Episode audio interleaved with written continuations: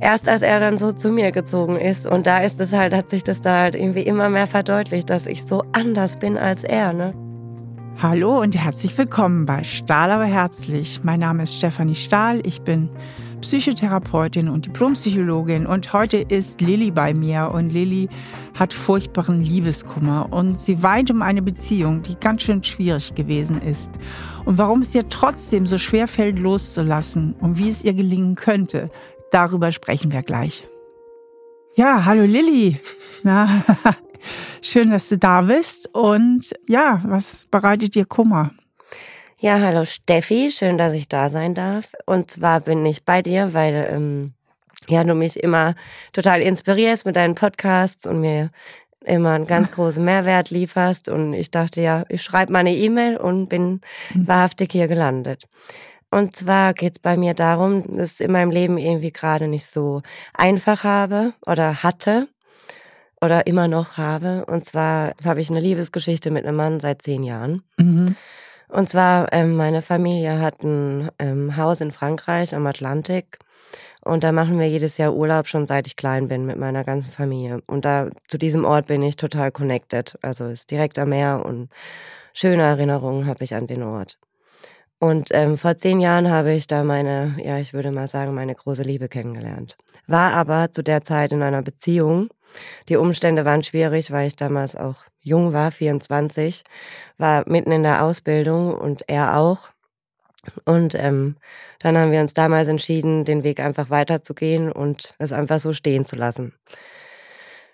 In, ja, zwischen diesen zehn Jahren sozusagen hatten wir immer Kontakt und haben immer uns up to date gehalten, immer mal einen Monat geschrieben, wie es einander geht. Und man wusste eigentlich irgendwie immer, da ist auf jeden Fall mehr als nur ein Gefühl.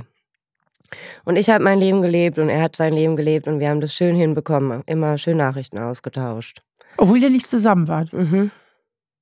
Wir waren nicht zusammen. Wir haben einfach immer geschrieben, wie es uns geht, was das Leben gerade so uns bereitet. Aber, ähm, aber wie du erzählst, warst du doch verliebt oder was? Ja, ich war wahrhaftig, ja. Ich hatte da ein richtig tiefes Gefühl. Und mhm. warum bist du nicht hingefahren? Hast du den geschnappt? Weil er damals ja auch in einer Beziehung war. Wir waren beide in Beziehung und. Ja, warum hast du die, deine Beziehung nicht beendet und er seine? Ja, weil die Umstände einfach zu kompliziert waren. Ich die Umstände lagen doch in eurer Hand. Ja, das ist wahrhaftig wahr, ja. Ja, aber ähm, damals war es irgendwie schon, es war ja auch ein großer Schritt. Es waren ja auch zwei verschiedene Länder. Und ich war sehr jung, ich war mitten in der Ausbildung. Ich hätte damals die Ausbildung nicht abgebrochen, die drei Jahre geht. Genau. Und ähm, so kam das, dass ich in der Beziehung geblieben bin und er auch. Aber es hat sich dadurch natürlich die Dynamik auch in meiner Beziehung verändert, weil ich irgendwie mich distanziert habe auch. Oder ja, du warst ja nicht mehr bei der Sache. Exakt, ja. Und dann ist meine Beziehung ja auseinandergebrochen nach vier Jahren. Das hat mir damals auch sehr, sehr wehgetan. Trotz dessen, trotz dessen, dass ich in der Zeit gemerkt habe, dass ich Gefühle für einen anderen Mann habe hat mir das aber dann ja die absolut die Schuhe ausgezogen, diese Trennung mit meiner Liebe damals. Und ähm, dann habe ich mich ähm, auch an ihn gewendet und er hat es auch mitbekommen, dass ich jetzt Single bin sozusagen. Also nach sechs Monaten, wo es mir besser ging, nach der Trennung, habe ich mir jetzt selber Zeit genommen und dann habe ich ihm auch geschrieben, so, ich bin jetzt hier verfügbar. Damals war er aber dann in einer Beziehung, wo er nicht raus wollte. Und so war das immer, weil wir hatten immer Kontakt und ich habe das wahrhaftig echt akzeptiert auch so. Wir haben geschrieben, auch teilweise irgendwie so, ich vermisse dich oder wie schön wäre es, wenn wir zusammen wären und in einem anderen Leben mal oder ne? Also so. So, und jetzt vor zwei Jahren war der Moment gekommen. Ich ähm, war in Frankreich für ein paar Wochen, habe ich mir Urlaub genommen mit meiner Familie, war ein richtig toller Urlaub. Mal ganz zu meinem Verständnis. Hast mhm. du ihn die ganzen Jahre nicht gesehen? Habt ihr nur geschrieben? Mhm. Oder warst du nicht immer wieder in Frankreich? Ich habe ihn einmal dazwischen mal gesehen, aber auch nur für einen Abend. Mhm. Aber sonst habe ich ihn nicht gesehen. Immer nur mal einen Anruf bei FaceTime oder halt, ja, WhatsApp. So ganz klassischen Kontakt. Aber nicht gesehen wirklich, nee. Genau, und vor zwei Jahren dann war ich da mit meiner Familie und meinen Freunden in dem Haus. Es war echt äh, ein richtig toller Urlaub. Ne? Also ich muss dazu sagen, dass meine Mama eine Diagnose bekommen hat, ähm, vor ja, ein halbes Jahr davor sozusagen. dass ähm, meine Mama Darmkrebs hatte. Mhm. Und ähm, dann war dieser Urlaub noch so schöner, weil wir Kinder natürlich auch diese Zeit mit ihr total geschätzt haben und auch meine Freunde waren auch dabei und er ja, wurde mir geschrieben, ja, wie geht's dir und ähm, was machst du so sozusagen? Und dann habe ich halt ähm, geschrieben, ja, lustig, dass du dich meldest, ich bin wenige Kilometer von dir weg. Ja, und dann kam er. Und dann hat er zu mir gesagt, ja, er ist Single und wir können, wenn ich Single bin, sozusagen jetzt loslegen. Und dann war das sozusagen mein schönster Urlaub. Obwohl ich sagen muss, dass auch da in diesem Urlaub ich ähm, deutlich gemerkt habe, dass meine Mama krank ist, richtig krank. Also ähm, ich bin auch selber vom Fach und habe das dann auch irgendwie immer mehr so mit meiner Schwester und meinem Bruder so ein bisschen verarbeiten müssen, dass meine Mama richtig krank ist. Aber ich war dann so in Liebe, so in Love, dass es mir also ich würde nicht sagen, dass es mir egal war. Mein Fokus war er dann halt, ne? Und es hat so gut geklappt. Die, meine Freunde und er und meine Family, das war echt die Wucht in Tüten. Es war die Wucht in Tüten. Auch mit seiner Family. Sein, er kommt aus der Region und ähm, seine Eltern sind, ja, ich würde mal sagen, er kommt aus einer sehr guten Familie, ne? Und ähm, wenig Sorgen im Leben gehabt, würde ich auch mal so sagen, ne? Und direkt Haus am Meer mit allem. Pipapo. Und ähm, mit seiner Familie hat es auch total harmonisiert. Ne? Also auch ich mit den Eltern, das war toll. Naja gut, dann war klar nach dem Urlaub, der dann nach vier Wochen vorbei war, wir sind jetzt zusammen. Mhm.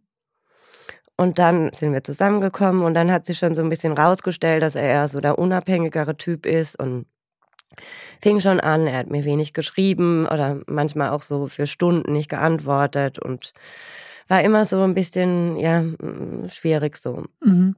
Naja, auf jeden Fall hat er sich dann aber entschieden, im Februar dann, also dem, wir haben uns im August sozusagen liiert und dann im Februar entschieden, zu mir ähm, zu ziehen, nach Deutschland, sein Leben in Frankreich aufzugeben und. Was ist denn eure Sprache? Französisch. Englisch. Englisch und Französisch. Mhm. Ja, weil er hat sich dann entschieden, im Februar zu mir zu ziehen, weil es mir nicht so gut ging, ne, psychisch. Also das mit meiner Mutter wurde immer schlimmer und es war absehbar, dass meine Mama auch ähm, gehen wird.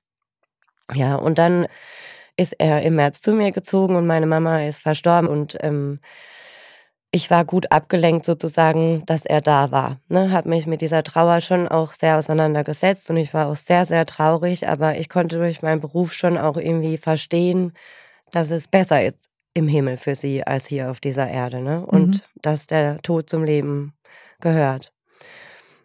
Ja, und ähm, jedenfalls vier Monate lang ähm, hat er mit mir zusammengelebt und die Beziehung war sehr schwierig, weil er keinen Job hatte und ich habe richtig ähm, malocht, ne? Ich habe richtig hart gearbeitet trotz meines Verlustes und ähm, kam halt nach Hause und er lag sozusagen noch im Bett, ne? Und ich habe das halt einfach auch so, ja, nicht so richtig gut aushalten können. Dass er nicht wirklich sich bewirbt, dass er da rauskommt aus dieser Situation. Ne? Er hat eigentlich keine Verantwortung übernommen, ne? Gar nicht, ja. Genau. Und dann, ähm, ja, ging das so weiter. Und ich habe, muss noch dazu sagen, ich habe eine Zwillingsschwester.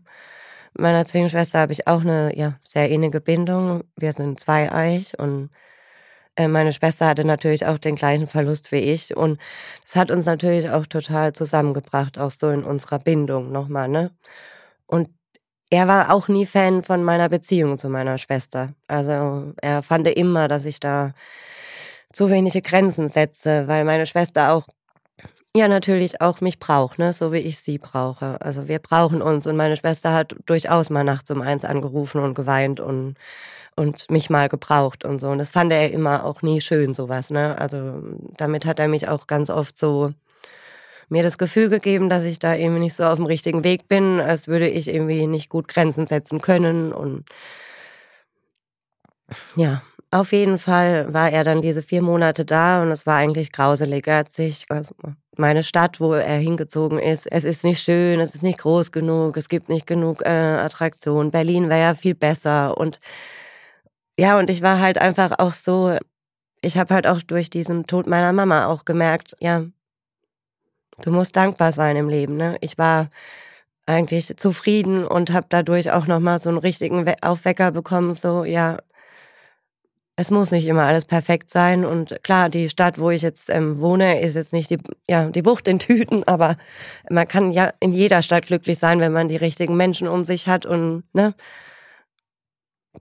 Naja, und dann fing an, dass er mir da, ja, in diesem Alltag halt, es war, er war so ordentlich und also wirklich penibel, richtig penibel und ich bin schon auch penibel, aber, oder ich bin schon auch, mir ist es wichtig, mit Sachen gut umzugehen, aber ich würde mal sagen, also ein Buch ist mir jetzt nicht so viel wert wie ein Leben. Also, mhm. naja, und das war auch immer ein großer Streitpunkt, dass ich halt mit den Sachen nicht so wertvoll umgehe. Also nur mal ein Beispiel zu nennen, ich habe mir ein Französischbuch ähm, von ihm genommen, um lesen zu üben, mit meiner Französischlehrerin. Und dann habe ich die Seite in dem Buch umgeknickt, ne? dass ich weiß, wo ich bin und habe kein Lesezeichen genommen. Ja, das war das war, das war schlimm, ne, was da passiert ist. Sag mal, eigentlich hat das so von vorne bis hinten gar nicht gepasst. Null. Also es war auch so in diesem Alltag, also so diese Wertevorstellung, also komplett zwei verschiedene Welten, die Und da das ist euch nie aufgefallen, Doch. wo ihr jahrelang getextet habt? Nee. Erst als er dann so zu mir gezogen ist und da ist es halt, hat sich das da halt irgendwie immer mehr verdeutlicht, dass ich so anders bin als er, ne? ich bin ja einfach auch, ich würde wirklich sagen, ich hatte jetzt keine wunderschöne Kindheit, ne? Und ich habe immer kämpfen müssen für alles in meinem Leben. Ich habe nie Unterstützung gehabt wie er, ne? Das, ich hätte mir niemals leisten können, in meinem Leben ein halbes Jahr mal nichts zu arbeiten. Das wäre, also, da müsste ich auf die Straße. So, und es waren halt auch so, ja, so Werte, die sich da rauskristallisiert haben, die so essentiell waren. Aber wir haben uns halt richtig geliebt. Richtig geliebt. Also ehrlich. Und wir haben so gekämpft. Also wir haben wirklich gekämpft. Und ich bin insgesamt immer tolerant und insgesamt auch weiß ich, es gibt nicht nur schwarz und weiß und ich bin immer mal dazwischen. Naja, jedenfalls, ähm, nach vier Monaten hat er sich dann entschieden, den Schwanz einzuziehen und zurück nach Frankreich zu gehen. Und dann ist er zurück nach Frankreich in sein Elternhaus gezogen und wo sich auch nichts verändert hat, also Tag für Tag nicht. Und ähm, äh, der wohnt noch bei seinen Eltern mhm. und hat aber in Frankreich einen normalen guten Job. Nee, oder? er kam, also als er zu mir gezogen ist, ist er auch in seinem, also kam er von seinem Elternhaus mit 34.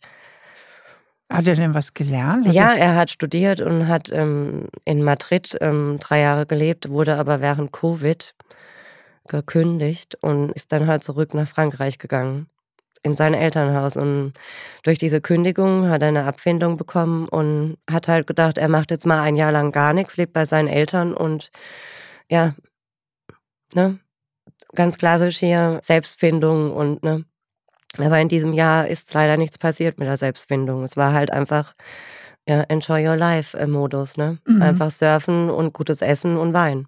Mhm. Und ähm, dann kam ich halt, ne? Okay.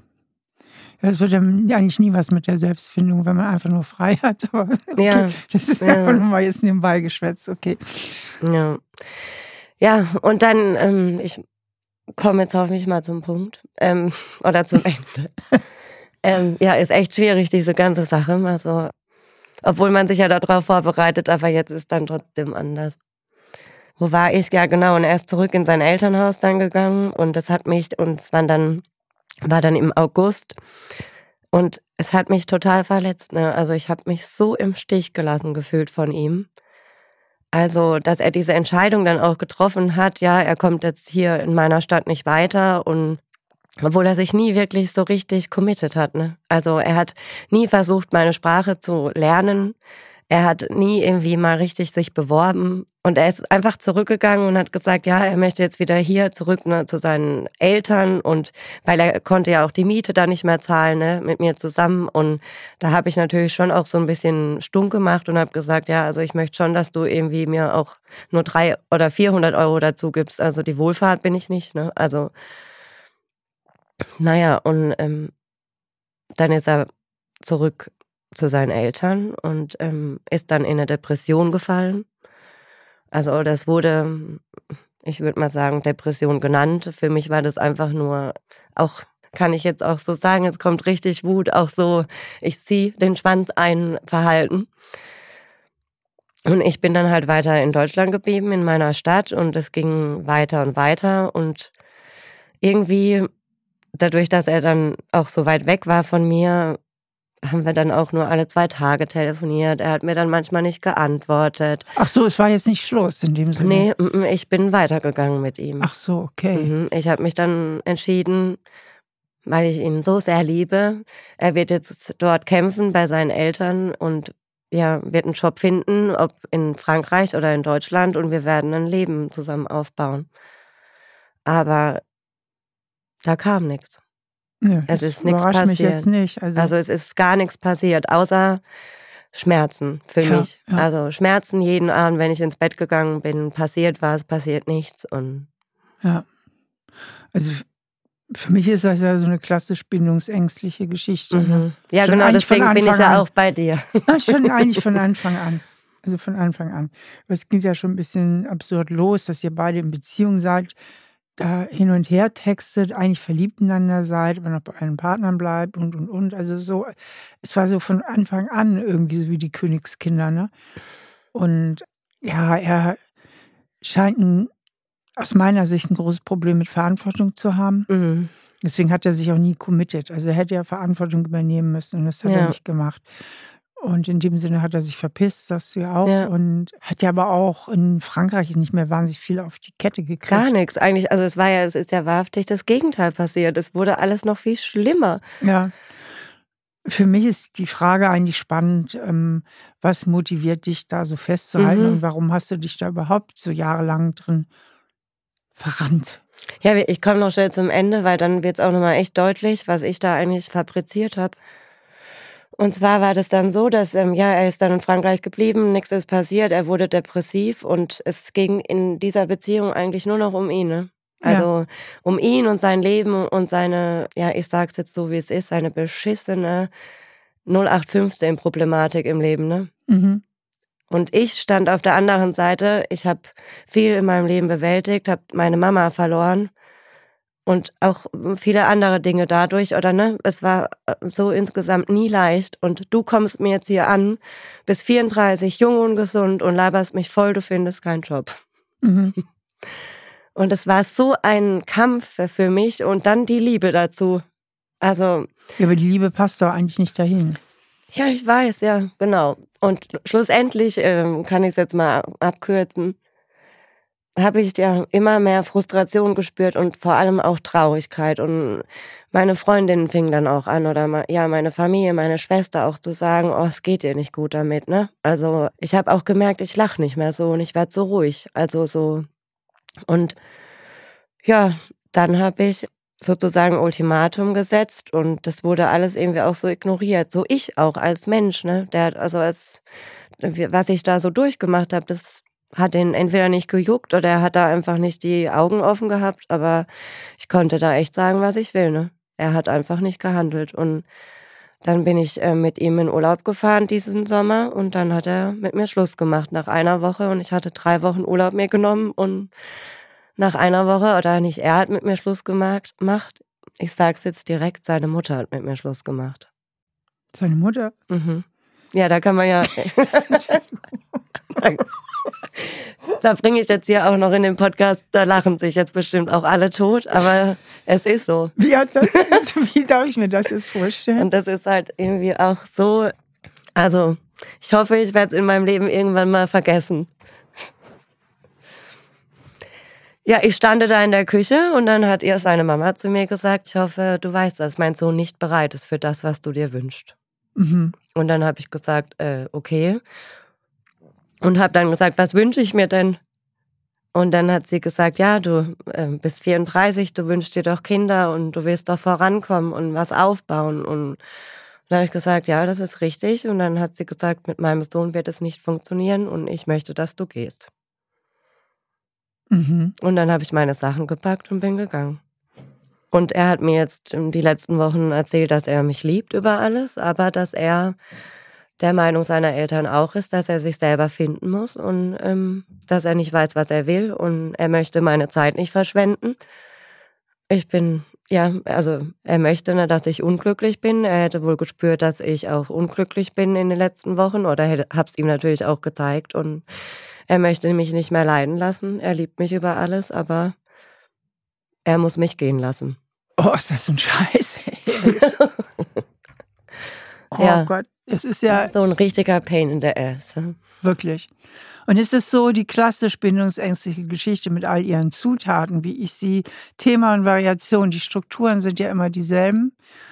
Klar, eure Erlebnisse sind einmalig, ihr beide seid einmalig, aber die Geschichte in der Zusammensetzung ist im Grunde immer dieselbe. Hm. Ja, und dann auch jetzt dieses Ende. Ich liebe dich, aber ich lasse dich gehen. Was mhm. soll, Entschuldigung, was soll der Scheiß? Mhm. Weil damit. Ich liebe dich über alles, Steffi. Nicht nur ich liebe dich. Genau. So, und was fängst du damit jetzt an? Mhm. Das sind ja diese ewig doppeldeutigen Botschaften, diese Jein-Botschaften, ne? dieses ja, Ja, ja, aber. Genau. Und damit ja. kommst du nicht weg und du kommst aber auch nicht hin. Genau, weil das ja für mich so schwierig ist, weil ich liebe ja. Für mich ist die Sache klar. Und ich bin, ich weiß jetzt auch nicht, warum ich in diesem Strudel, ich, also dieses Jein, ich bin so, ich weiß nicht, ob es meine Prägungen sind, ob mit was es zu tun hat, aber anstatt dass ich einfach sage in meinem Herzen, so, let it go. Es geht nicht. Ich kann, ich bin so, ich, ich habe so Hoffnung und ich kann diese Hoffnung nicht loslassen durch dieses Jein. Er hat erst ähm, vor ähm, vier Wochen ausgezogen, dann ist von Frankreich nach Deutschland musste er karren. Ne? Da ging mir richtig einer ab übrigens, ne? dass er das noch machen muss. Und da hat er zu mir gesagt, ich liebe dich über alles. Vor vier Wochen. Aber. Ja, das ist wirklich, das ist wirklich sehr, sehr schwer auszuhalten. Ja, aber du wolltest noch ein Aber sagen? Ja, das, mich fragen ja meine Freunde schon, hat er das wirklich gesagt? Dann sage ich, ja, hat er. Also, weil die mir das nicht hm. glauben. Ja, also das ist natürlich ganz, ganz schwer auszuhalten, weil diese Doppelbotschaft, die kann einen ja komplett ein bisschen auch in den Wahnsinn treiben. Mhm. Dieses, ich liebe dich, aber wir können nicht zusammen sein. Oder ich liebe dich über alles, aber ich bin nicht bereit, auch nur einen Millimeter dafür zu tun, dass es klappen könnte. Ja. Ja, also und letztlich muss man natürlich die Menschen auch bei ihren Handlungen bemessen. Und Meinst du nicht, wenn er dich über alles lieben würde, wäre er hier und würde alles dafür tun, dass ihr glücklich seid? Doch, doch. Ja, also Liebe ohne Verantwortung ist gar nicht möglich, weil dann ist es keine Liebe. Ich verstehe noch nicht, warum Menschen sowas sagen. Um dich noch irgendwo warm zu halten. Also. Es ist dieses Jein. Ja.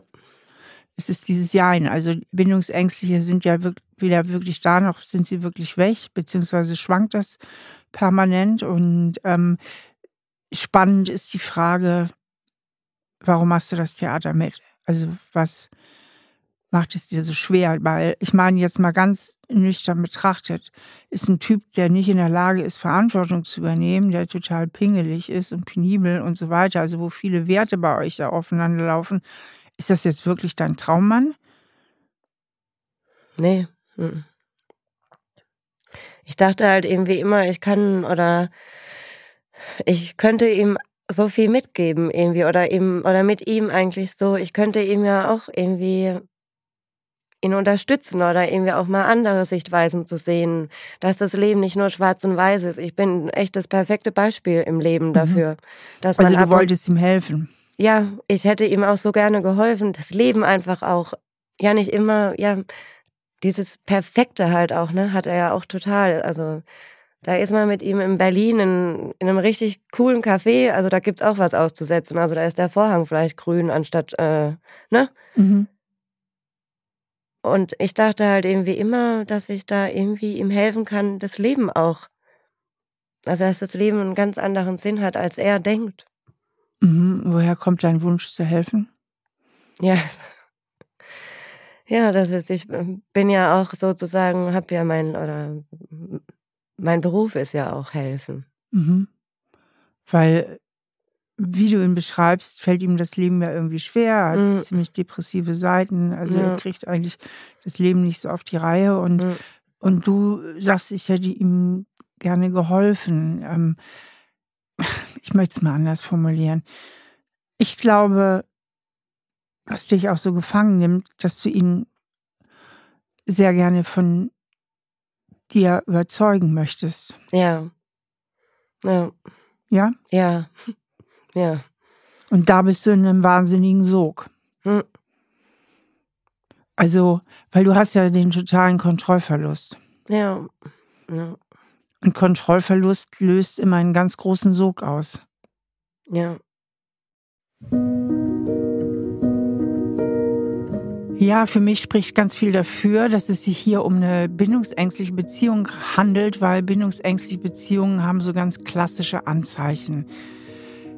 Hier ist eigentlich schon mal, wie es losging, also diese ewig lange Vorgeschichte, wo man sich fragt, warum haben die zwei eigentlich da so lange gefackelt über viele, viele Jahre. Dann als es dann endlich losging, der leidenschaftliche Start, also bindungsängstliche Beziehungen gehen oft wahnsinnig leidenschaftlich los, wo sie da in Frankreich war und ihm wieder begegnet ist. Und dann, nach diesem leidenschaftlichen Start, kommen meistens schon die ersten Ambivalenzanzeichen und ganz typisch hier, er hat auf Textnachrichten C geantwortet, beziehungsweise hat sich dann plötzlich auch nicht mehr so oft gemeldet. Das heißt, es geht mit großem Schwung los und plötzlich wird auf die Bremse getreten, aber auch keine Vollbremsung, sondern dann immer so ein bisschen hin und her und hin und her. Und das ist eben auch ein weiteres Anzeichen von bindungsängstlichen Beziehungen. Es finden häufig krasse Wechsel von Nähe und Distanz statt. Das macht es übrigens auch so schwer, aus ihnen rauszukommen, weil die Nähe ist dann besonders schön und die Distanz bringt einen wieder in den Sog des Kontrollverlusts. Man kämpft umso mehr um die Beziehung. Ein weiteres Anzeichen ist auch für bindungsängstliche Beziehungen, dass der aktiv bindungsängstliche, das war hier der Franzose, ihr Freund, eigentlich der Alleinherrscher über Nähe und Distanz ist in der Beziehung. Das heißt, der Bindungsängstliche bestimmt, wann kannst du mir nahe sein und wann nicht. Also er gibt immer so das Tempo vor und den Nähebereich vor. Das erzeugt natürlich auf der anderen Seite auch wieder diesen Kontrollverlust und der Kontrollverlust treibt einen eben in die Sucht rein, eben doch Kontrolle wiederherzustellen. Und letztlich verlaufen bindungsängstliche Beziehungen auch in bestimmten Phasen. Also erst kommt die Leidenschaftsphase, dann kommt die Ambivalenzphase. Das heißt, es ist immer so ein Schwanken hin und her, mal da, mal nein, äh, mal Nähe, dann wieder Distanz. Und dann letztlich wird Schluss gemacht und die Flucht angetreten. Und nach der Flucht hört es aber meistens auch nicht wirklich auf, sondern dann fällt dem aktiv Bindungsängstlichen auf, oh, ich vermisse sie aber doch. Und es findet wieder eine Annäherung statt. Und das war hier ja auch so. Er sagt dir, wo er seine Sachen holt, du bist die ganz große Liebe meines Lebens. Also es ist irgendwie immer durch ein konsequentes Jein gekennzeichnet. Ein Ja, aber. Es ist weder ein klares Ja noch ein klares Nein. Und das macht es eben für die Betroffenen, hier eben auch für Lilly, oft so wahnsinnig schwer, sich wirklich daraus zu befreien. Du hattest ja nie Sicherheit in dieser Beziehung. Und eigentlich auch nie Unterstützung. Ja. Also ich habe lieber meine Schwester oder meine beste Freundin angerufen, anstatt ja. ihn. Also niemals hätte ich in einem traurigen Anfall ihn angerufen. Ja. Oder in der Sorge jetzt, ne? Hätte ich immer die Nummer von meiner Schwester oder meiner mhm. besten Freundin im Kopf.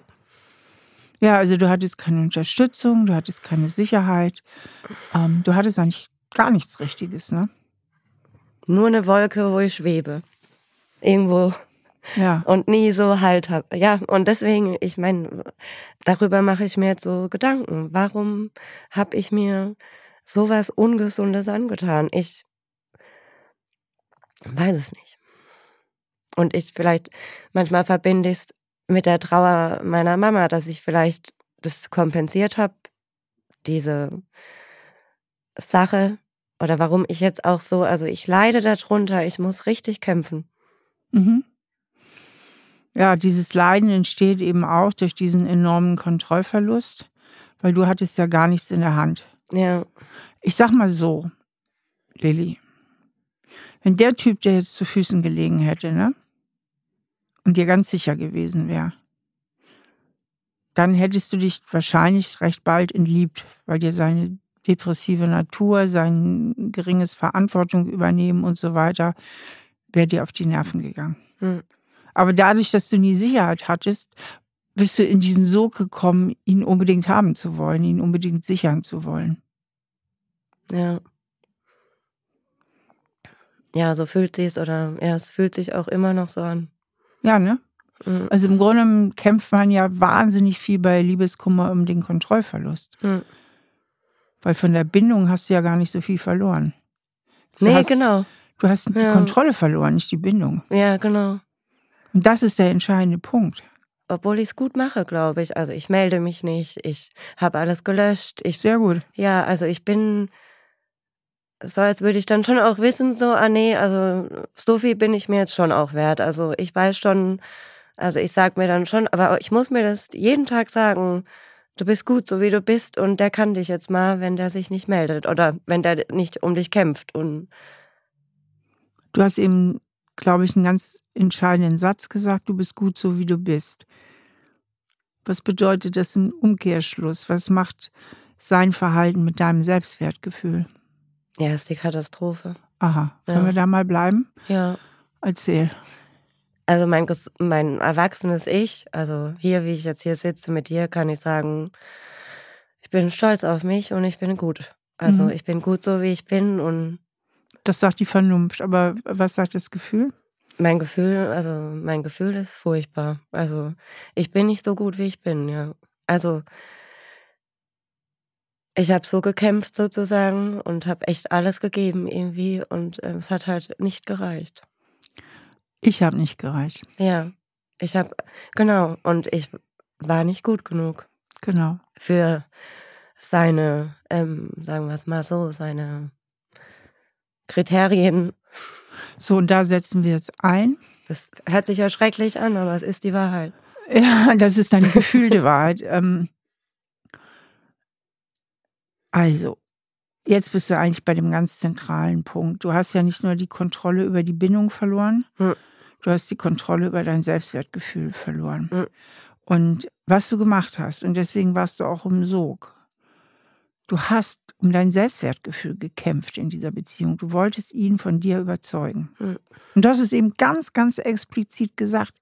Ich habe alles gemacht, ich habe gekämpft wie blöd und trotzdem habe ich nicht gereicht. Hm. Ja. Für seine Kriterien. Was du damit machst, Lilly, du legst dein Selbstwertgefühl in seine Hände. Ja. Er ist der Master über dein Selbstwertgefühl. Er hat die Kriterien gepachtet. Du musst gucken, dass sie ihm gefällt, wie ein Aufziehäffchen. Ja, ist doch scheiße. Danke. Das ja. ist scheiße. Ja. Und das ist dein Liebeskummer. Darum geht es. Es geht nicht um ihn. Er ist nur die Projektionsfläche. Hm. Ja, weil das glaube ich auch, weil ich manchmal versuche ich mir dann, oder ne, ich versuche dann negative Dinge wahrhaftig in mir hochzuholen. So, ähm, erinnere dich daran, ähm, was da auch passiert ist, ne? Und hör auf, da immer so ein mein Kopf spielt, also es wird mein Kopf mir dann oder mein Herz, irgendwas spielt mir dann Streich. Ne? Und ich versuche das auch immer hochzuholen, indem ich sage, Gott, was hat er sich da angestellt? Und ich saß da mit ihm und habe gedacht, boah, dir geschieht's gerade eigentlich so. Also ich hatte da manchmal auch richtige, schlimme Wutgedanken. Ne? Zu Recht. Weil der mich so aufgeregt hat, weil ich so oft immer so geschüttelt hätte und gesagt, Gott, das Leben, du hast so keine, du bist so undankbar. Ja, weil er eigentlich scheiße war. Ja, also. Ich sag's das mal so. Ja. Ähm, ich sage das jetzt, um auch mal deine Gefühle zu validieren, nicht weil ich jetzt über den von hier aus zu urteilen hätte. Ich bin einfach in deinem Team, verstehst ja, du? Ja, das tut gut. ähm, pass auf. Du erleidest die schreckliche Illusion, und es ist eine Illusion, dass es dir um ihn und um die Bindung ginge. Klar, du hast einen Bindungsverlust und da hast du einen Kontrollverlust. Hm. Und du hast einen Kontrollverlust über dein Selbstwertgefühl. Hm. Und das ist das, was so traurig ist. Hm. Lilly, wenn du dir jetzt vorstellst, einfach mal als gedankliche Übung, mhm. dass du komplett wirklich von dir überzeugt bist, dass du weißt für dich, dass du vollkommen genügst und dass sein Verhalten nichts, aber auch gar nichts über deinen Wert aussagt. Gar nichts. Mhm. Wenn du das vollkommen bei ihm lässt, auf seiner Seite, weil er ein Problem hat, weil er ein mhm. Bindungsproblem hat, weil er äh, ein depressives Bindungsproblem hat, ja, mhm. komplett auf seiner Seite lässt. Ja. Wie würde sich das anfühlen? Gut, ja. Was passiert dann in dir? Ja, dann wird es warm auf jeden Fall. Also wenn ich mir jetzt so vorstelle, dass ich jetzt hier, ich sag mal, die Geiste bin und die Beste, das tut gut, ja. Also, das prallt richtig ab so. Du musst noch nicht mal die Geilste und die Beste sein. Du musst dir einfach nur vorstellen, dass du so wie du bist völlig genügst und ja. sein, sein Verhalten mit allem, was dazugehört, bei ihm belassen. Es ist sein Problem. Mhm. Weil, was du ja machst, du holst es ja zu dir. Ja. Wenn du nicht genügst, bist du verantwortlich. Dann bist du der Fehler. Ja.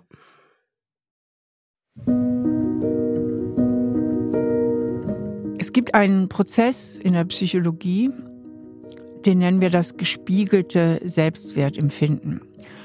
Und dieser Prozess findet ganz früh zwischen Kindern und Eltern statt. Das heißt, die Eltern spiegeln dem Kind, also dem ganz kleinen neuen Kind und auch später immer, immer wieder, ob es willkommen ist oder nicht. Also das Selbstwertempfinden wird im Grunde ganz viel durch den Spiegel der Eltern gelernt und auch durch den Spiegel anderer Bezugspersonen.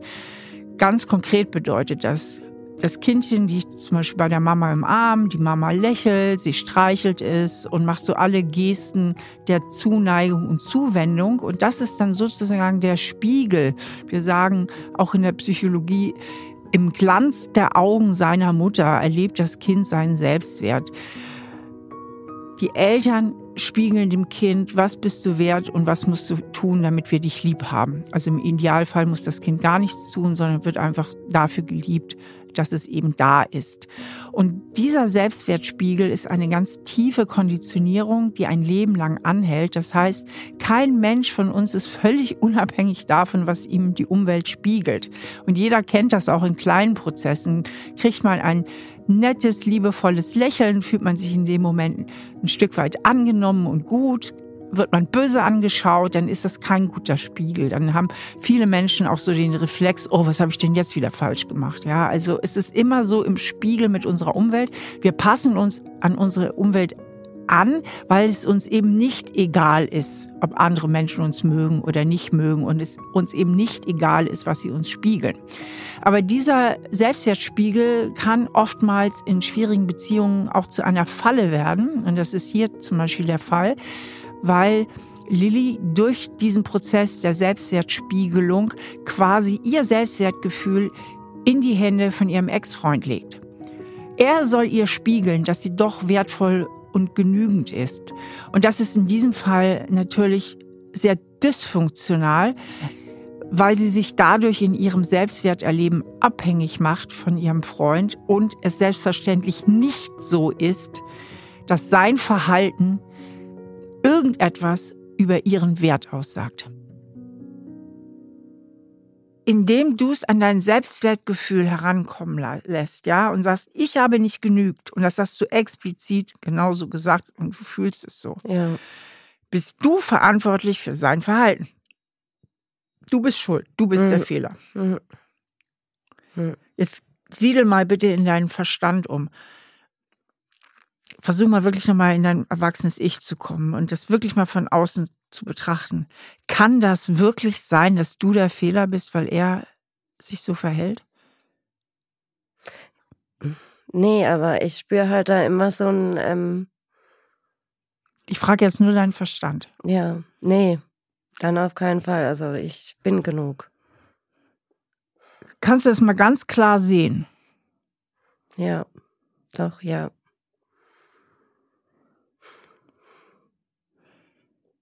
Beziehungsweise noch klarer sehen, das wird dir vielleicht noch leichter fallen, weil das Ich bin nicht genug ist ja zum einen mal durch diesen Selbstwertspiegel, weil er dir immer so spiegelt, ich verlasse dich, also bin ich nicht gut genug. Ja, das ist ja so eine so ein tiefes mhm. Ding in dir drin. Ja. Aber das kann er dir natürlich zum einen spiegeln aus der Dynamik. Das würde jetzt auch jemanden runterziehen, der ein gutes Selbstwertgefühl mhm. hat. Aber dich trifft es nochmal besonders, weil du hast gesagt, ich hatte keine so glückliche Kindheit. Mhm. Das heißt, dein Selbstwertgefühl wird per se auch einen Schaden haben. Mhm. Schon vorher. Absolut. Na? Das heißt, das haut bei dir jetzt voll in die Wunde rein. Mhm. Ja. Und dann wird es dir vielleicht noch leichter fallen, um dein Selbstwertgefühl kümmern wir uns gleich, einfach nur mal klar zu sehen im ersten Schritt, sein Verhalten und es bei ihm zu belassen. Kannst du bitte mal klar argumentieren, was gehört wirklich zu ihm und hat überhaupt nichts mit dir zu tun? Ja, dass er nie, ja, dass er keinen Job gefunden hat, hat nichts mit mir zu tun. Was hat noch nichts mit dir zu tun? Hm. Dass er mich verlassen hat. Da könntest du noch dran zweifeln. ja. Das lässt noch Raum für Zweifel. Ich helfe dir mal ein bisschen. Er hat ja offensichtlich eine depressive Geschichte am Laufen. Mhm. Das hat nichts mit dir zu tun. Das hat was absolut nur mit ihm zu tun. Denn wenn er dich nur verlassen hätte, weil du es bist, dann wird er jetzt fröhlich pfeifend durch Frankreich äh, laufen und hätte den Job. Na? Passiert ja vielleicht auch bald, wissen wir ja nicht, aber ja. Ja, ja, aber und ich meine, genauso wenig wie du hat er ja bisher auch eine Beziehung jetzt mal länger auf die Kette gekriegt. Ja. Ja, also er hat da ja Themen am Laufen. Und dass er noch bei Mama und Papa wohnt, hat das was mit dir zu tun? Nee, nee, ja. So. Dass er sich unbedingt selbst finden muss, worauf deutet das hin?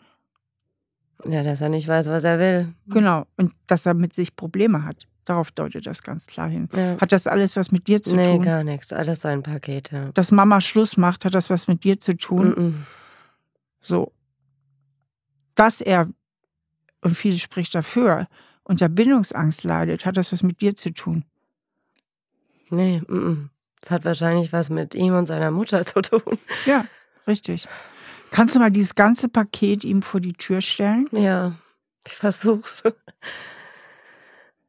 Das wirklich mal klar zu sehen. Hm. Ja, kann ich schon, ja. Und lass es dort. Also was du machst, ist, ich bin schuld. Ich bin der Fehler. Weißt du, dass du damit übrigens Kontrolle herstellst? Glaub schon, ja. Und welche Kontrolle gibt es dir, wenn du denkst und fühlst, ich bin schuld? Ich bin nicht gut genug. Inwiefern stellt das für dich Kontrolle her? Macht es mir einfacher. Was so. macht es dir einfacher? Was, und was genau, warum ist das einfacher? Es beschützt mich, glaube ich, irgendwie. Wovor? Das zu fühlen vielleicht dieses Gefühl von ähm, von verlassen werden auch irgendwie, dass ich erst sage, so ich bin schuld und ähm, das Gefühl ist irgendwie besser auszuhalten als das andere. Was wäre denn das andere Gefühl? Ja, so dieses Verlassenwerden ist äh, ja, schlimmer für mich, glaube ich, als dass ich sagen könnte, ich bin schuld oder ich bin ich, ja, ich habe es jetzt hier nicht gut gemacht oder nicht überzeugt. Glaube ich. Und es gibt ja vielleicht auch ein Stück weit Kontrolle ja. über das Verlassenwerden zurück. Denn wenn du schuld bist, ist ja A, die Welt nicht ganz so ungerecht. Ja. Ja, genau. Und B, vielleicht kannst du den Fehler ja beheben und er kommt zurück. Ja. Ja. Aber wenn du dir eingestehen würdest, es liegt wirklich, wirklich an ihm und hat mit mir gar nichts zu tun, was wäre dann?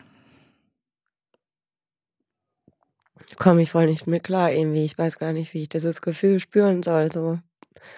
Weil ich glaube, ja, weil dieses Schuldgefühl, weil ich das schon vielleicht so ein Schema ist, was ich ähm, oft anwende. Und ich komme gar nicht klar auf diese, genauso wie du jetzt sagst, lass mal das Paket jetzt hier. Ich komme mit der Situation gar nicht klar, irgendwie. Weil dann was wäre, das ist doch interessant. Welches Gefühl stellt sich ein, wenn du aller Schuld entledigt bist? Okay, du würdest dich verlassen fühlen, fühlst dich aber auch so schon verlassen. Verlassen fühlst du dich ja auch so, aber dass ich bin schuld, darauf, du meinst, du stellst das mehr in den Vordergrund. Mhm. Und das tut ein bisschen weniger weh, als diese reine Verlassenheit zu spüren. Mhm. Und ich denke, spür mal, ob das für dich hinhaut.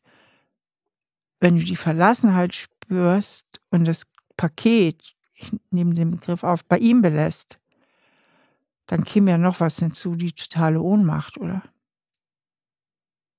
Mhm. Und ja, Hilflosigkeit. Und, genau, ja. Riesenohnmacht, weil wenn es mit dir gar nichts zu tun hat, dann hast du keinerlei Macht. Ja, absolut. Ja. Und ich denke, glaube ich, oder ich kämpfe immer so, das zu beeinflussen. Richtig. Oder zu, ja, irgendwie so zu drehen und zu machen, dass es irgendwie. Richtig. Und Einfluss kannst du aber nur nehmen, wenn die Schuld auf deiner Seite liegt. Weil sonst hast du keinen Einfluss. Ja, und das halt einfach so treiben lassen. Das ist so, das akzeptieren und einfach so mal sagen, so, it is what it is. Ja, das ist wieder die, die Annahme von Kontrollverlust. Die Annahme von Ohnmacht, ne? Mhm. Also solange du schuld bist, kannst du dich der Illusion hingeben, du könntest noch was drehen an der Situation. Mhm. Was geht jetzt in ihr vor? Ja, mich nervt einfach, dass ich halt dieses Gefühl so schlecht aushalte. Ich weiß ja, dass ich nicht schuld bin. Es ist mir in meinem gesunden Erwachsenen liegt alles klar auf der Hand. Ich weiß eigentlich, dass ich ähm, ja eine gute Frau bin, ne? Oder dass man Glück hat, eigentlich mich zu haben. Und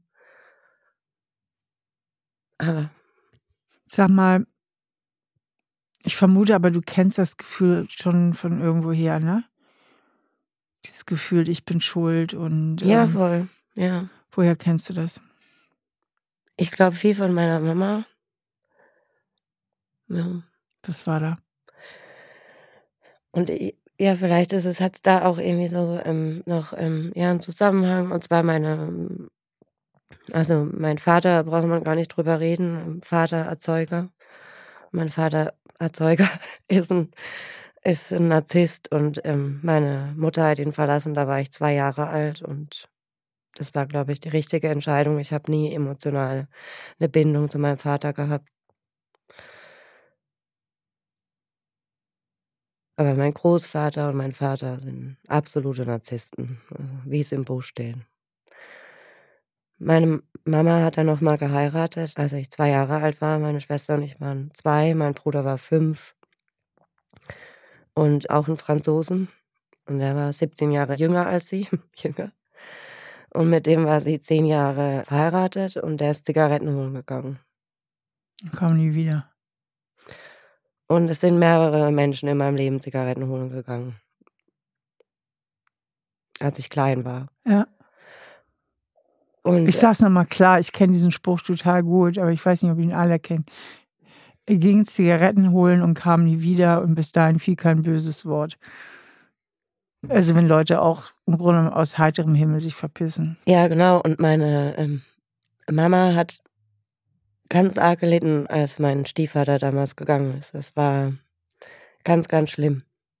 Richtig schlimm. Also fünf Jahre lang sie nur getrauert und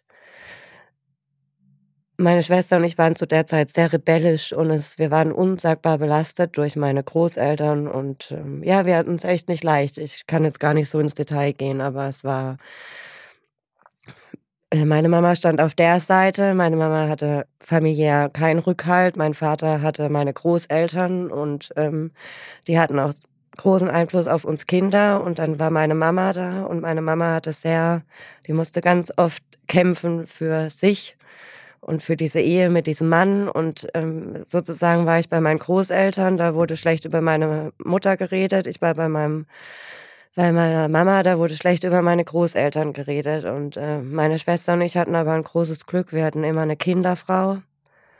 Und diese Kinderfrau war unsere, ja, ich würde mal sagen, unsere Konstante im Leben. Und die war da, bis wir zwölf waren und hat uns gekocht und uns zur Schule gefahren und, und hat uns auch viel beschützt oder hat es zumindest versucht. Und, ja, und ähm, es war familiär unsagbar schwierig. Also da könnte ich jetzt Sachen erzählen, aber es bringt mich nicht weiter, glaube ich. Und ja, und ich glaube, dieses Schuldgefühl habe ich halt irgendwie verinnerlicht, als ähm, mein Stiefvater gegangen ist, dass meine Mama oft zu mir gesagt hat, dass ja, wenn ihr euch nicht so aufgeführt hättet, ihr Kinder und Ach, ihr wart schuld. Ja. Ich war oft, also vor allem ich. Weil ich auch oft so in meinem Charakter rebellisch war schon immer oder ja, eher so ein Frechdachskind, glaube ich. Also nicht schlimm frech, ne? Aber ich habe schon auch mal so gemuckt. Du hast sie halt gewehrt. Und er hat halt versucht, mich ähm, ganz oft zu unterdrücken und ähm, Das heißt, die Mama hat gar nicht auf deiner Seite gestanden. nie. Also sie hat auch oft zugeguckt. Und hat sich immer auf seine Seite gestellt. Also es war absolute Loyalität gegenüber ihm und meine Schwester und ich, wir hatten ja Gott sei Dank uns, ne? Aber wo ich auch sehr dankbar dafür bin, dass wir zu zweit auf die Welt gekommen sind. Mhm. Ich hätte es alleine nicht geschafft. Mhm. Ja, und ich glaube, da kommt vielleicht auch dieses Gefühl her, dass ich irgendwie so schuld bin. Oder dass sie mir das vielleicht so vorgelebt hat, auch indem sie so lange getrauert hat. Und Du, wer wäre denn schuld, wenn du es nicht wärst? Ja, das kann ich mir nicht beantworten. Sie, also jetzt kann ich sagen, sie war schuld. Oder die Umstände waren schuld. Es war zu viel alles. Ne? Er war zu jung. Er hat jetzt heute übrigens ähm, zwei Kinder und ist verheiratet und ich habe ihn ja, er hat sich nie verabschiedet. Nie. Also ich habe ihn wirklich nie wieder gesehen. Hast du mit diesem Ich bin schuld nicht auch sehr stark die Bindung zu deiner Mutter beschützt? Ja. Kann sein, ja. Spür mal in dich. Ich meine, deine Mutter hat dich ganz schön verraten. Die hätte sich ja dazwischen stellen müssen. Die hätte ja so einen Mann im Grunde verjagen müssen, ne? Wenn der nicht gut mit den Kindern umgeht oder Ja. so. Und du hattest ja immer nur die Mama. Ja.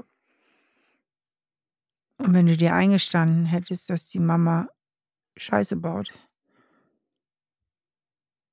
dann wärst du doch sehr einsam gewesen, oder? Obwohl ich das damals eigentlich wusste, dass sie Scheiße baut. Und auch heute weiß ich es. Dass sie ihm nicht perfekt war oder Mhm. doch, das, das weiß ich eigentlich, dass sie. Also sie war ja auch wenig da, ne? Also sie wurde erst zu einer richtigen, tollen Mama, als ich 17 war oder so. Erst da hat sie irgendwie richtig was mit uns anfangen können und da wurde sie Mama. Aber davor hat sie die Verantwortung überwiegend abgegeben und ja, hat ihr Leben gelebt mit meinem Stiefvater und als er gegangen ist, war alles schrecklich und sie war ganz, ganz viel traurig und hat aber da auch den Fokus nicht so auf meiner Schwester und mir gehabt oder auf meinem Bruder, weil sie viel zu beschäftigt war mit sich und ihren Prägungen, denke ich. Ja.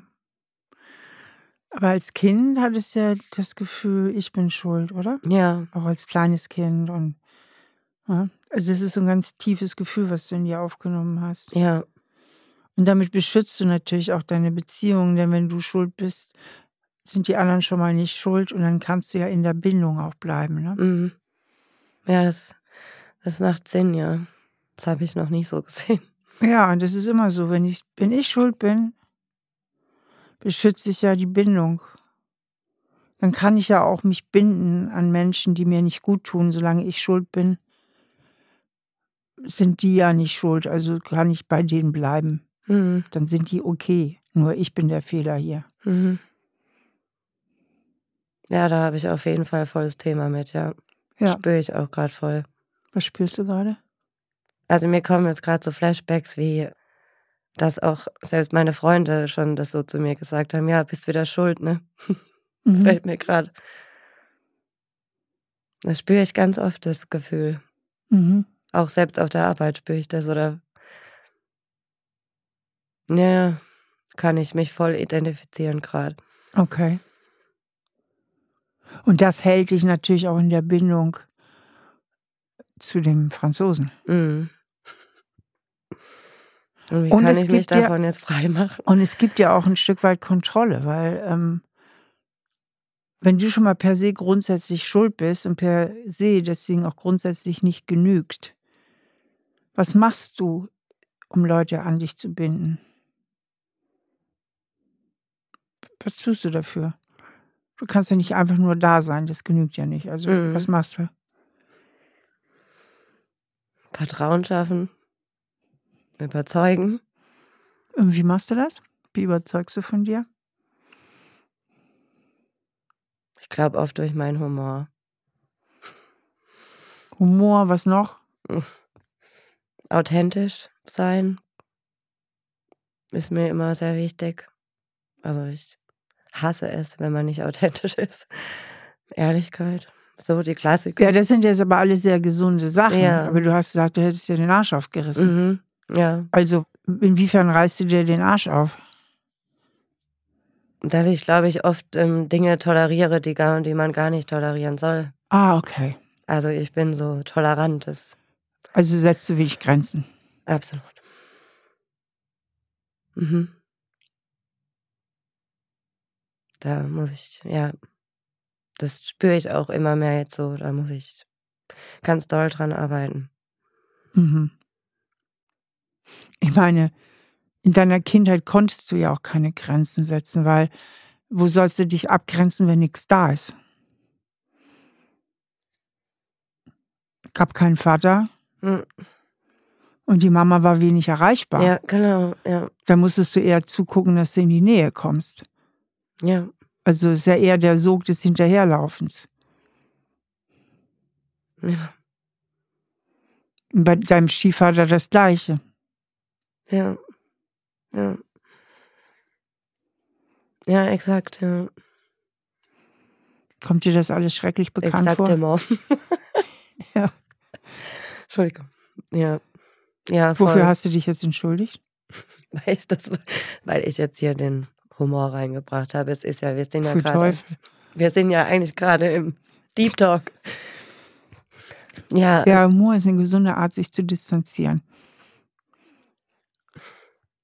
Also Mhm. es kommt dir bekannt vor vom Franzosen. ja, und auch was du gerade gesagt hast, das mit dem Hinterherlaufen und das macht absolut Sinn für mich, voll. Ja, das ist deine Komfortzone. Damit kennst du dich aus. Mhm. Ja, voll, ja. Das ist richtig klar, ne? Ja. Ja. Was hingegen mal was ganz Neues wäre. Du hättest einen Mann, der sich wirklich um dich bemüht und du müsstest vertrauen. Das ist keine Komfortzone. Nee, mm, mm. glaube auch nicht. Wie würde sich das anfühlen? Ach, schwer. Ja, Vor allem nach all dem jetzt. Freue ich mich, wenn ich das nochmal richtig kann. Weil eigentlich habe ich ihm schon vertraut, ne? ach, Total bescheuert. ich glaube nicht, dass du ihm vertraut hast. Ich glaube, dass du sehenden Auges in dein Unglück gerannt bist. Ja, oder ja, es kann auch sein. Ja, S sonst hättest du schon viel früher eine Reißleine gezogen. Du hast dich in deine Komfortzone bewegt. Das kennst du. Jemanden haben, der dir nicht sicher ist, hinterherlaufen und dich anstrengen. hm, Und dir selber dafür die Schuld geben. ja, Genau, ja. Wie komme ich da also, hast du denn 'ne Idee, wie ich da jetzt irgendwie rauskomme? Weil Ich sage ja immer, Selbsterkenntnis ist schon mehr als die Hälfte der Miete. Mich würde jetzt einfach mal interessieren, wie fühlt sich grad die Nummer mit dem Franzosen für dich an? Jetzt im Moment? Ja, jetzt im Moment. Traurig bin ich. Immer noch so traurig wie am Anfang des Gesprächs oder hat sich was verändert? Ne, es hat sich bisschen was verändert. Was hat sich verändert? Du hast mir da jetzt grad 'n bisschen geholfen, das noch mal so zu sehen, auch, äh ja oder was ich jetzt, ähm mir, glaube ich, eingestehen muss, ist, dass er damit gar nix zu tun hat. Also, dass ich, ähm, da in mein eigenes, ähm, Schema gerannt bin, ne? Genau. Und dass du und dein Wert nichts damit zu tun hat, wie er sich verhält. Ja. Sondern dass du dir mit sicherem Näschen Ja. 'n bindungsängstlichen Typen geangelt hast, weil du weißt, wie's geht. Aber habe es ja trotzdem nicht geschafft auch, ne? Genau. Du hast Das es nicht geschafft. Du hast noch bei mal ja. Papa nicht geschafft, du hast es bei du hast es bei deinem Vater nicht geschafft, du hast es bei deiner Mutter nicht geschafft, du hast es bei deinem Stiefvater nicht geschafft. Das ist aber das, was du kennst. Du schaffst es nicht, von dir zu überzeugen. Ja. Und das Einzige, wo es sich wirklich zu kämpfen lohnt, ist nicht solchen Typen hinterherzurennen, weil da stehst du auf verlorenem Posten. Sondern dich selbst davon zu überzeugen, dass du gar nicht kämpfen musst, sondern dass du genügst. Ja. Und dich damit auseinanderzusetzen, dass auch daheim nicht du der Fehler gewesen bist, sondern deine Mutter sehr viel Fehler gemacht hat. Ja. Und dein leiblicher Vater und der Stiefvater. Ja. Denn solange du der Fehler bist Ja. Wirst du dich da nicht rauslösen können aus dem Schema. Ja. Also, muss ich deine Übung machen immer, immer und immer wieder, bis es irgendwann mal was sagt? Ah, weißt du, wenn die Übung du würdest sie jetzt mit 'nem anderen Hintergrund machen, die Übung, weil du jetzt mitreflektieren kannst. Wenn's dir so schwerfällt, in ein gesundes Selbstwertgefühl zu kommen, in ein Sonnenkind-Gefühl zu kommen, dann liegt das darin, dass du mit diesem Thema „Ich bin der Fehler und ich bin schuld“ deine Bindungen beschützt. Und die Hürde könntest du dann auflösen. Aber Steffi, heißt es, dass ich dann die Menschen beschütze sozusagen, die mit mir in Bindung sind? Du hast vor allen Dingen deine Mama beschützt. Und die Bindung zu deiner Mutter hast du beschützt. Ja. Und du beschützt die Bindung auch zu Menschen, äh, mit „Ich bin schuld“, die mit denen's ganz schwierig ist. Ja. Denn wenn du der Fehler bist, dann sind die ja okay und dann kannst du ja bei denen bleiben. Ja, ja. Ja. It makes sense, ja. Ja, ja. Das Herz, das nervt manchmal, ne? Der Verstand. Weil eigentlich kann man ja dankbar sein, ne? Oder ich kann dankbar sein, aber ändert dann trotzdem nichts, dass man sich halt irgendwie scheiße fühlt. Manchmal. Nicht jeden Tag, aber durch diese Geschichte ist ja, vielleicht sollte man dann auch, ähm ja, man geht ja vielleicht aus aus so 'ner Sache manchmal gut raus oder wächst da dran und das nächste Mal weiß ich direkt, wenn der Typ irgendwie dies oder das oder jenes macht, äh, ja, hier ist die Tür, ähm, schönes Leben, ne? Ja, ich denke, aufgrund deines Selbstwertgefühls und aufgrund deiner Prägung bist du halt leider prädestiniert, dir auch Typen auszusuchen, die dein altes Muster bedienen. Ne, das „Ich muss kämpfen und ich muss hinterherlaufen.“ Mhm. Weil das ist das, was du in der Familie erlebt hast. So. Mhm. Und wenn jetzt jemand käme, den du auch gut findest und der würde um sich um dich bemühen und du müsstest gar nicht kämpfen und es wäre einfach alles so, wie's ist, dann müsstest du ja vertrauen. Mhm. Und das, glaube ich, hast du nicht so gut gelernt zu vertrauen. Mhm. Und dann würde deine Psyche dir einen kleinen Streich spielen und sagen: „Boah, ist der langweilig.“ Und schwupp wärst du raus aus der Nummer. Ja, schon oft passiert, ja. Habe ich mir gedacht. Das heißt, du verliebst dich auch nur in die Typen, die schwer erreichbar sind. Hm. Also jetzt muss ich mich auf die Suche machen nach einem erreichbaren Typen. Ja, und auch auf die Suche nach deinem, nach einem stabileren Selbstwertgefühl und nach einer End-Schuldung. Hm. Vielleicht sollte ich mir das tätowieren lassen. ich bin nicht schuld und lese es jeden Tag. Aber da steckt auch das Wort Schuld drin. Ich darf mich abgrenzen, ist ein schöner neuer Glaubenssatz. Ja. Na, weil wer Schuld hat, nimmt immer die Verantwortung zu, zu sich. sich ne? ja. Ist immer so. Und ich darf mich abgrenzen, heißt, nee, das Paket lasse ich mal vor deiner Tür stehen. Ja. Du hast vorhin was so, ja genau, sowas ähm, total Interessantes gesagt, ähm, was ich schon ganz oft so gefühlt habe. Wie soll ich mich denn abgrenzen, wenn da gar nichts ist? Ja, genau. Und das habe ich ganz oft empfunden in meinem Leben. Und manchmal, wenn die Menschen jetzt so über, es geht ja jetzt immer mehr um diese hypen Themen?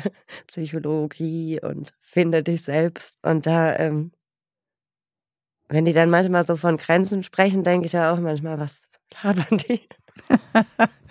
Weil ich manchmal in meinem Umfeld, ich wüsste schon, wo ich mich abgrenzen, mehr abgrenzen ähm, muss, soll, hätte können, was weiß ich. Und das ähm, lerne ich jetzt, auch indem ich ähm, mich ja entschieden habe, jetzt nach der, nach dem Tod meiner Mama in Therapie zu gehen und da doch nochmal hinzugucken. Ne? Mhm. Und bin ich auch sehr dankbar für. Grüße gehen raus. Aber ähm, ich, ich muss das wahrhaftig auch erst lernen, das überhaupt zu spüren. Ja, richtig. Also weil ich das, und ich glaube, das war jetzt auch in der Beziehung mit ihm, dass ich das manchmal gar nicht gespürt habe, weil ich, so wie du sagst, mich so wohl gefühlt habe in diesem Scheißhaufen. Ja. Es geht jetzt besser. Schön. Und das, halt, das ist ganz, ganz fest. Ja. Weil das zeigt, es ist nicht die Bindung an sich, sondern welche Einstellung du dazu hast. Weil die Situation ist immer noch dieselbe, aber du hast gerade eine neue Einstellung gewonnen. Ja. Und das zeigt, du hast viel mehr Kontrolle über deinen Liebeskummer, als du bisher angenommen hast. Ja. Ne? Du bist dem gar nicht so ausgeliefert. Es ist wichtig, dass du klar siehst und die Dinge an ihren richtigen Platz stellst. Und dann tut das auch alles nicht mehr so weh. Und der Rest ist Selbstmitleid, den kannst du auch noch streichen. Den will ich auf jeden Fall streichen, weil es gibt. Also weil ich sage immer, ich, ich war immer in deiner Folge, da hattest du auch mal über Selbstmitleid, da ging es auch um Liebeskummer. Da habe ich so lachen müssen, als du da gesagt hast, ja so, und jetzt nimmst du mal bitte das Päckchen und das kannst du mal ganz schnell wegmachen, weil dann ist es nämlich noch leichter. Und da genau. musste ich so lachen. Ja, weil Liebeskummer ist auch immer ganz viel Selbstmitleid. Ja, äh, ja. Und ich merke aber jetzt trotz dessen auch nochmal, um für mich jetzt ein Feedback zu machen, wenn ich dir so erzähle, ich bin schon weitergekommen. Und vielleicht muss man manchmal das auch einfach anerkennen, dass man doch weitergekommen ist, als man manchmal denkt. Ne? Ich hab ja, ich sehe, also meine Augen sind offen, ich hab's klar vor mir. Ne? Und vielleicht muss man dann trotzdem manchmal einfach weinen noch. Ja. Ums, um den Scheißhaufen. also. Anders kann ich es nicht sagen. Und irgendwann werde ich dann vielleicht irgendwann richtig doll darüber lachen, oder? Ja. Okay. Ist dir jetzt leichter ums Herz? Ja. Super. Ja. Ich habe auf jeden Fall gerade was verstanden. Gut. Ja. Dann ganz vielen Dank für das Gespräch. Ja, gerne. Danke dir. Ich wollte euch mal so ein Update geben. Mein Podcast ist ja jetzt ähm, ja fast drei Monate her und ich wollte euch mal erzählen, wie es mir jetzt heute so geht und was ich da mit der Folge irgendwie so mitgenommen habe, wie sich das alles entwickelt hat. Mir geht's viel besser. Die Folge hat mir unsagbar ähm, geholfen oder ja, ich würde mal so sagen, es hat irgendwie Klick gemacht. Ich hatte ja die ähm, das Thema oder die Steffi hat es ja mit mir rauskristallisiert, dass ich so ein bisschen so ein Thema habe mit ich bin schuld, also dass ich diesen Glaubenssatz irgendwie verinnerlicht habe, als ich klein war. Ja, und ähm, nach der ähm, Podcast-Folge habe ich das mir auch nochmal so richtig, also es hat mich ja auch unsagbar berührt, was sie da irgendwie mit mir herausgearbeitet hat und mir ist es irgendwie wie so Schuppen von Augen gefallen und es hat dadurch irgendwie ganz viel Klick gemacht, so auch in meinem Leben insgesamt. Und ähm, mit ähm, der Geschichte, also mit der Liebesgeschichte, ähm, ja, mit der ich gekommen bin, muss ich sagen, habe ich ähm, ab dieser Folge eigentlich wirklich so Fortschritte für mich selber gemacht und ja, würde wirklich sagen, ich habe losgelassen. Klar, man behält so einen Menschen immer in seinem Herzen und, und das finde ich ja auch schön, aber überwiegend würde ich sagen, da hat es wirklich so Klick gemacht und ich konnte diesen Kummer oder diese Trauer, Leid ähm, ja einfach viel besser verstehen und konnte auch mich besser verstehen und ja, warum man in ja solche Situationen dann manchmal im Leben gerät. Genau und ich muss mich abgrenzen, daran arbeite ich jetzt einfach ja in meinem Alltag, versuche da einfach auch gesunde Bindungen zu haben und ja mich abzugrenzen und auch einfach ehrlich zu sagen, wenn ja, wenn ich mich nicht gut fühle oder ne, wenn was einfach nicht so passt. Genau, dafür bin ich unsagbar dankbar und ja, bin auch richtig stolz auf mich so im Nachhinein, dass ich so mutig war und zu ihr gegangen bin, weil ich würde wirklich sagen, dass ähm, war für meine Zukunft ähm, total wichtig. Ja, das Gespräch mit Lilly, das war toll, weil ich denke auch, dass ganz, ganz viele sich da identifizieren können mit der Lilly. Ich meine, viele von euch werden es wahrscheinlich auch schon mal erlebt haben, wie es ist, äh, jemanden hinterher zu jagen, der sich nicht wirklich auf einen einlässt. Und ich finde es immer wieder interessant, welche Prozesse da eigentlich im Hintergrund laufen, weil aus meiner Sicht ähm, geht es wirklich nicht tatsächlich um die Bindungsperson, sondern um die eigenen Mechanismen von Kontrollverlust, von gespiegelten Selbstwertempfinden, dadurch eben auch eine große Selbstwertkränkung immer äh, stattfindet in unglücklichen Liebesbeziehungen. Und hier war eben nochmal interessant auch zu sehen, wie so häufig, dass das alles in Lili natürlich auch eine große Bereitschaft vorgefunden hat, weil sie durch ihre Herkunftsgeschichte schon entsprechende Prägungen erfahren hat, die sie besonders empfänglich machen für dieses Grundgefühl, ich bin schuld. Das nächste Mal ist Maggie bei mir und Maggie hat wirklich eine sehr, sehr schwierige familiäre Geschichte mit einer Mutter, die, wie sie sagt, wahrscheinlich so ein Borderline-Syndrom hat und auch der Vater war nicht immer einfach und ähm, sie ist noch sehr verstrickt mit ihren Eltern und steht jetzt vor einer ganz schweren Entscheidung, nämlich ob sie die Firma ihres Vaters übernehmen soll. Einerseits findet sie die Firma cool, auf der anderen Seite würde es sie weiter in der Abhängigkeit und in der Verstrickung mit ihren Eltern belassen. Was da die richtige Entscheidung sein könnte, darüber reden wir gemeinsam. Ja, das war's für dieses Mal und schön, dass ihr dabei gewesen seid. Und dann bis zum nächsten Mal, eure Steffi. Stahl aber herzlich, der Psychotherapie-Podcast mit Stefanie Stahl.